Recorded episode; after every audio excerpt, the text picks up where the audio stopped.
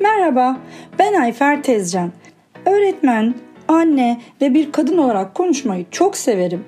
Bildiklerimi anlatmak ve paylaşmaksa yıllar içinde benim için bir hobi haline geldi.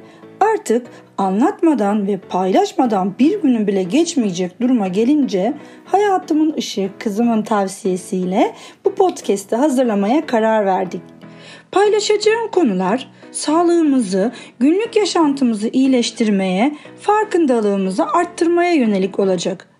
Anlattıklarımsa sadece kişisel bilgi paylaşımı olup hiçbir şekilde tıbbi tavsiye niteliğinde değildir. İyi dinlemeler.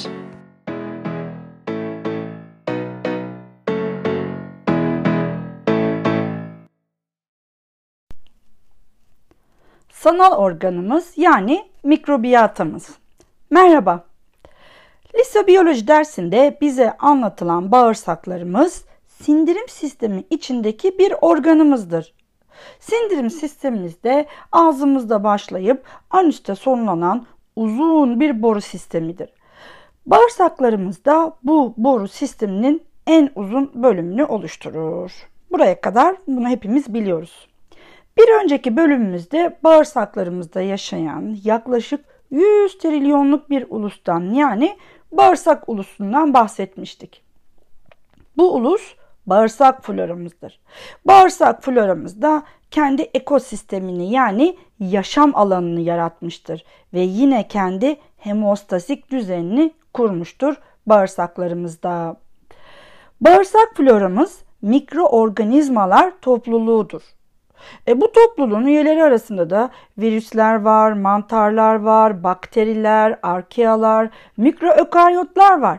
Bunlar üzerinde davetsiz yaşadığı insan vücuduyla simbiyotik bir birliktelik yani içinde her iki tarafında memnun olduğu bir birliktelik oluşturur. Davetsiz misafirlerin kendi aralarındaki ilişkileri çok çeşitlidir. Bu ilişkilerden bir tanesi komensalizm yani bir tarafın yarar sağladığı, diğer tarafın umrunda bile olmadığı, etkilenmediği ilişki şeklidir. Diğer ilişki şekli ise simbiyotik yaşam.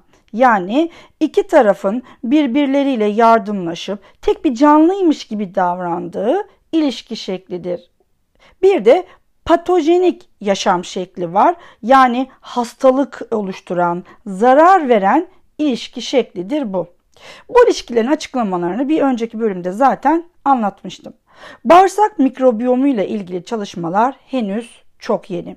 2007 yılında insan mikrobiyom projesi başlatıldı mikrobiyom kelimesi vücudumuzda yaşayan mikroorganizmalar ve bu mikroorganizmaların genetik yapılarını anlatan bir sözcük.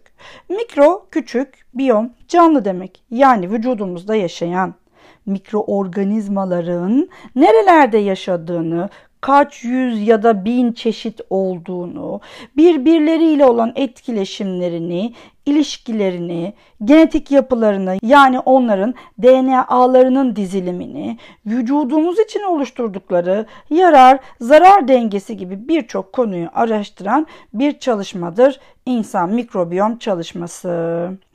İnsan mikrobiyom tanımlamasını ilk olarak 2001 yılında Joshua Lederberg kullanmış. İnsanın kendi genom projesi de 1990 ile 2003 yılı arasında zaten gerçekleştirildi. Yani insanın genetik yapısını oluşturan DNA dizilimi tanımlandı. Diğer bir deyişle insanın genetik kitabı yazılmıştır. Yani kullanım kılavuzumuz hazırdır. Bu kitapta okuduğumuz her sayfayı henüz anlayamıyoruz maalesef ama anlamak için bilim dünyası çalışıyor. İnsan mikrobiyom projesi de 2008 ile 2015 arasında yapılmış. İnsan vücudunda yaşayan bağırsak bakterilerin genetik dizilimi yapılmış. İnsanın bağırsak bakterilerinin genomunda yani bakterilerin genlerinde insan genomundan 150 kat fazla gen bulunuyor. Sağlıklı 18 yetişkinin farklı vücut bölgelerinden alınan örnekler mikrobiyata incelenmiş.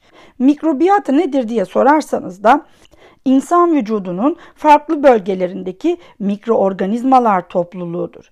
İnsan vücudunda dört temel mikrobiyata topluluğu var. Ağız, bağırsak, deri ve vajina mikrobiyata bölgeleri. İnsan vücudundaki hücresel yapının %10'u kendi hücrelerinden, %90'ı da işte az önce saydığımız o mikrobiyata hücrelerinden oluşuyor. Bu ne demek? Vücudumuzdaki hücresel çoğunluk mikrobiyata hücrelerine ait demek. Bu hücreler birbirleriyle aralarında kurdukları o inanılmaz ilişkiyle süper bir organizma gibi hareket ederler. Sağlıklı bir mikrobiyatada hücreler kendi içlerinde hemostasi yani denge içindedirler. Ayrıca mikrobiyata hücreleri yani vücut hücrelerinin dışındaki bu hücrelerimiz de üzerinde ya da içinde yaşadığı bedenle hemostazi yani bir denge içindedir. Bu hemostazik düzen yani denge zaman zaman bozulabilir. Mikrobiyatadaki mikroorganizmalar arasındaki dengenin hemostazinin bozulmasına disbiyozis denir. Biyos canlılar demektir. Di de olumsuzluk anlamında kullanılan bir ek. Disbiyosis yani bağırsak bakterilerinin aralarındaki ilişkinin bozulması çok çeşitli nedenlerle olabilir. En çok bilinen nedenleri ve bize tanıdık gelecekleri bir sayalım. Antibiyotik kullanımı, yanlış beslenme ki çok yaygın, temizlik ürünleri ki bu aralar fazla aşırıya kaçtık, hazır paketli gıdalar, sigara alkol kullanımı, az sebze çok hayvansal gıda tüketme ki bu durumda prebiyotikler vücuda yeterli alınamamış ve probiyotikler beslenememiş olur. Rafine edilmiş gıdalar, mide koruyucu ilaçları sayabiliriz. 2003 yılında eski dostlar hipotezi adı altında bir hipotez yani varsayım ortaya atılmış. Demişler ki binlerce yıldır insanlar vücutlarındaki mikrobiyatayla dost yaşamış. Özellikle bağırsak mikrobiyatasının ürünleri olan o vitaminler ki saydık bir önceki bölümde sağlığımızın devamının vazgeçilmezleri. Hatta bağırsak mikrobiyatasının genetik yapısı yani DNA'sı insanın kan dolaşım sistemine bile katılıyor. Böylece sağlığımızın devam etmesine, bazı hastalıkların engellenmesine, uzun vadede de evrime neden oluyor. Eski dostlar hipotezinin en yalın anlatımı da bu bence. Bağırsaklarımız için ikinci beynimiz sözlerini çoğumuz duymuşuzdur. Gerçekten bu söylenen söz bilimsel olarak da kanıtlanmış zaten. Embriyonik dönemde yani bebeğin anne karnındaki gelişimi sırasında beynimiz ve bağırsağımız aynı hücre topluluğundan oluşur ve gelişir. Anne karnında aynı hücre topluluğu bölünüp çoğalarak beynimiz ve bağırsaklarımızı meydana getirirler. Beynimiz ve bağırsağımız aynı tohumdan gelişmiş dersek bu çok doğru bir anlatım olur. Mükemmel, ilahi bir düzen değil mi? Beynimizle bağırsağımız arasında daha anne karnındayken başlayan ve doğumdan sonra da güçlenerek devam eden çok sağlam bir ilişki var. Beynimizle bağırsağımız arasında sinirsel bir ilişki var. Beyin sapından çıkıp bağırsaklarımıza kadar uzanan bir sinir var. Bu sinirin adı vagus siniridir. Vagus latince gezenti demekmiş. Vagus sinirinin beyin ve bağırsakla olan ilişkisi çift yönlü bir ilişkidir. Bu siniri çift yönlü bir bilgi akışı olan beyinle bağırsak arasındaki bir otoban yolu olarak düşünebiliriz. Ama bu çift taraflı bilgi akışında e, bilgi aktarımının %80'inin bağırsaktan beyne doğru olduğu yapılan çalışmalarla gözlemlenmiş. Vagus siniri bağırsaklarımızdaki sinirsel, hormonal ve bakteriyel değişimleri doğrudan beynimize iletir. Yani bağırsağımızdaki tüm biyokimyasal, hormonal ve hücresel değişiklikler anında beyne iletiliyor. Peki bu iletişim nasıl sağlanıyor? Dinleyelim. Bağırsaklarımızda 30'dan fazla nöromediyatör madde üretimi olur. Nedir bu nöromediyatör madde? Nöromediatör maddeler ki namı diğer nörotransmitter maddeler denir. Bunlar vücudumuzda üretilen kimyasal maddelerdir. Bu kimyasal maddeler vücudumuzdaki sinir hücrelerimiz arasındaki iletişimi sağlar. Yani sinir hücrelerinin birbirleriyle iletişimini sağlayan maddelerin çoğunluğu bağırsaklarımızda yapılır. Örneğin serotonin hormonu. Çoğumuz bunu biliriz. Bu hormon kişide mutluluk hissi uyandıran bir hormondur. Serotonin hormonunun %80'den fazlası bizim bağırsaklarımızda sentezleniyor. Sonra da kan yoluyla beynimize kadar taşınıyor. Serotonin ilk akla gelen nörotransmitter madde olsa bile başka tanıdık nöromediatör maddelerimiz de var. İsimlerini sayalım zaten çoğunu duymuşsunuzdur diye düşünüyorum. Dopamin, norepinefrin ya da diğer adı noradrenalin, GABA, gamma amino butyrik asit. Konu e, çok uzamasın diye tek tek anlatmak yerine kısaca bu maddeler yani az önce saydıklarımız işte serotonin, dopamin, norepinefrin, GABA vücudumuzda nöropsikiyatrik iyilik hali oluşturuyor diyebiliriz. Yani ruh sağlığımızın ve ruh halimizin dengede kalması, sağlıklı bağırsak yüzeyimizle doğrudan ilişkili. Yoksa bazı nöropsikiyatrik hastalıklar kapımızı çalar ki bu hastalıklar da artık günümüzde çok yaygın görülen psikiyatrik hastalıklardır. Örnek mi? Anksiyete, depresyon, hatta otizm ve şizofreni bile bahsedilen hastalıklar arasında. Hepsi çok tanıdık değil mi? Ve gün geçtikçe de görülme sıklığı artan hastalıklar. Sindirim sistemimiz ayrıca lenf dokusu açısından da çok zengin. Lenf dokumuz bağışıklık sistemimizin hücrelerini oluşturur. Bağışıklık ne kadar önemli, neden sağlam olmalı? Artık hepimiz çok iyi biliyoruz. Bu pandemi döneminde bunu anladık. Birçok bağışıklık hücresi sindirim sistemimizde ve çoğunlukla da kalın bağırsağımızda üretiliyor. Sonra dolaşım yoluyla yine bağırsaklarımızdan tüm vücudumuza yayılıyor. Bağırsak mukozasının iç yüzeyinde yer alan mukus salgısının içeriğinden bahsetmiştik ya bir önceki bölümde. Bu içerik probiyotik açısından çok zengindi. Ama aynı zamanda zararlı birçok bakteri ve oluşumu da içeriyordu. Bunun dışında e, tam olarak sindirilememiş besin parçacıklarını da bulunduruyor buradaki yapı. Eğer bağırsak mukozasını oluşturan epitel hücrelerinin bütünlüğü bozulursa yani o ince tülbent gibi yapı bozulursa zararlı bakteriler sindirilemeyen besin parçacıklarıyla birlikte bağırsağın o zarar görmüş açıklıklarından hup kan dolaşımına geçer.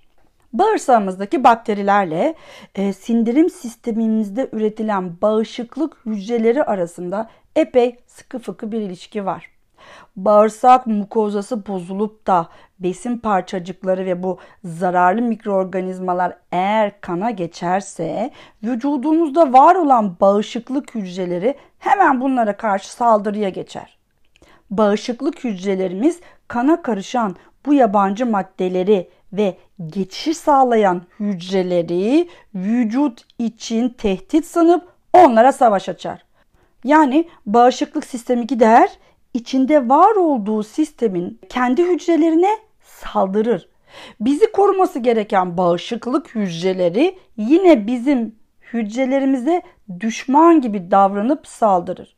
Vücudumuzun oluşturduğu bağışıklık sistemimiz immün sistem olarak anılır. İmmün sistemin koruması gereken sisteme yani içinde var olduğu, oluşturulduğu kendi sistemine saldırması sonucu oluşan hastalıkların tümüne de biz otoimmün hastalıklar diyoruz. Gıda intoleransı ve besin alerjilerinin başlıca nedeni zaten bu. Bu anlattıklarımızda kendinden sızdıran bağırsak hipotezi adıyla söz ettirir. Sızdıran bağırsak hipotezinde bağırsak mikrobiyatası yani buradaki bakteriler, bu bakterilerin çeşitliliği ve bu bakterilerin gen yapısı değişip bozulmuştur ve bağırsak epitel duvarında da böyle minik minik hasarlar oluşmuştur. Bu minik hasarların oluştuğu yerlerden kan dolaşımına istenmeyen maddeler ve zararlı bakteriler girer ve bağışıklık sistemi elemanları bu yabancı maddelere karşılık verir, savaş açar. İmmün yanıt oluşur. Yani bağışıklık sistemimiz kendi içinde bir savaşa girer. Sonuç otoimmün hastalıklar olarak hayatımızda karşımıza çıkar. Bağırsak florasının bozulup bu minik minik deliklerin oluşmasının yanında bir de az önce o bahsettiğimiz nörotransmitter ya maddeler vardı ya işte o maddelerin yapılımının da bozulması karşımıza çıkar ki bu gerçekten çok büyük bir sorun. Bunun sonucunda da metabolik hastalıklarla karşı karşıya kalırız. Metabolik hastalıklara en çok bilinenler işte alerjik hastalıklar, obezite ve ona bağlı gelişen diyabeti gösterebiliriz. IPS kısaltmasıyla bilinen irritable bağırsak sendromu da sağlıksız bağırsak florasının bir sonucudur. Peki buraya kadar anlattıklarımızın bir tedavisi var mı? Acaba nenelerimizin mutfağında kullanılan malzemeler ve pişirme şekilleri reçete olarak yazılabilir mi? Bence en kolay tedavi şekli bu. Zaman zaman anlık bazı bağırsak hastalıklarımız olabilir. Eczaneden hazır probiyotik takviyeleri kullanmamız da mümkün. Örneğin turist ishali durumlarında ya da antibiyotik kullanımına bağlı bağırsak bozukluklarımızda. Son yıllarda deneysel olarak yürütülen bir e, çalışma var. Kronikleşen yani uzun süren bağırsak bozukluklarına karşı radikal bir tedavi şekli olarak karşımıza çıkıyor. Fekal replesyon tedavisi yani daha açık anlatımla dışkı transplantasyonu ya da dışkı transferi denebilir. Lütfen hemen tepkili yaklaşmayalım. Doğrudan bir aktarım tabii ki söz konusu değil. Sağlıklı kişilerden izole edilen sağlıklı bakterilerin mikrobiyomunun e, steril koşullarda aktarımından söz ediliyor. Son yılların en çok sözü edilen deneysel ve bana göre de gelecek vaat eden çalışmalarından biri. Şimdi e, bu konuya girmeyeceğim yoksa bir bu kadar daha konuşabilirim.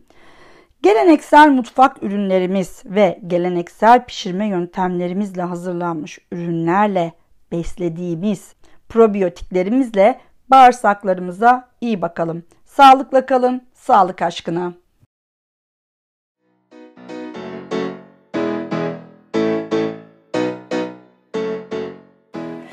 Dinlediğiniz ve takip ettiğiniz için teşekkürler. Güncel ve pratik bilgiler için dinlemede ve takipte kalınız. Ayrıca Instagram ve Facebook sayfalarından da takip edebilirsiniz. Sağlık aşkına, sağlıkla kalın.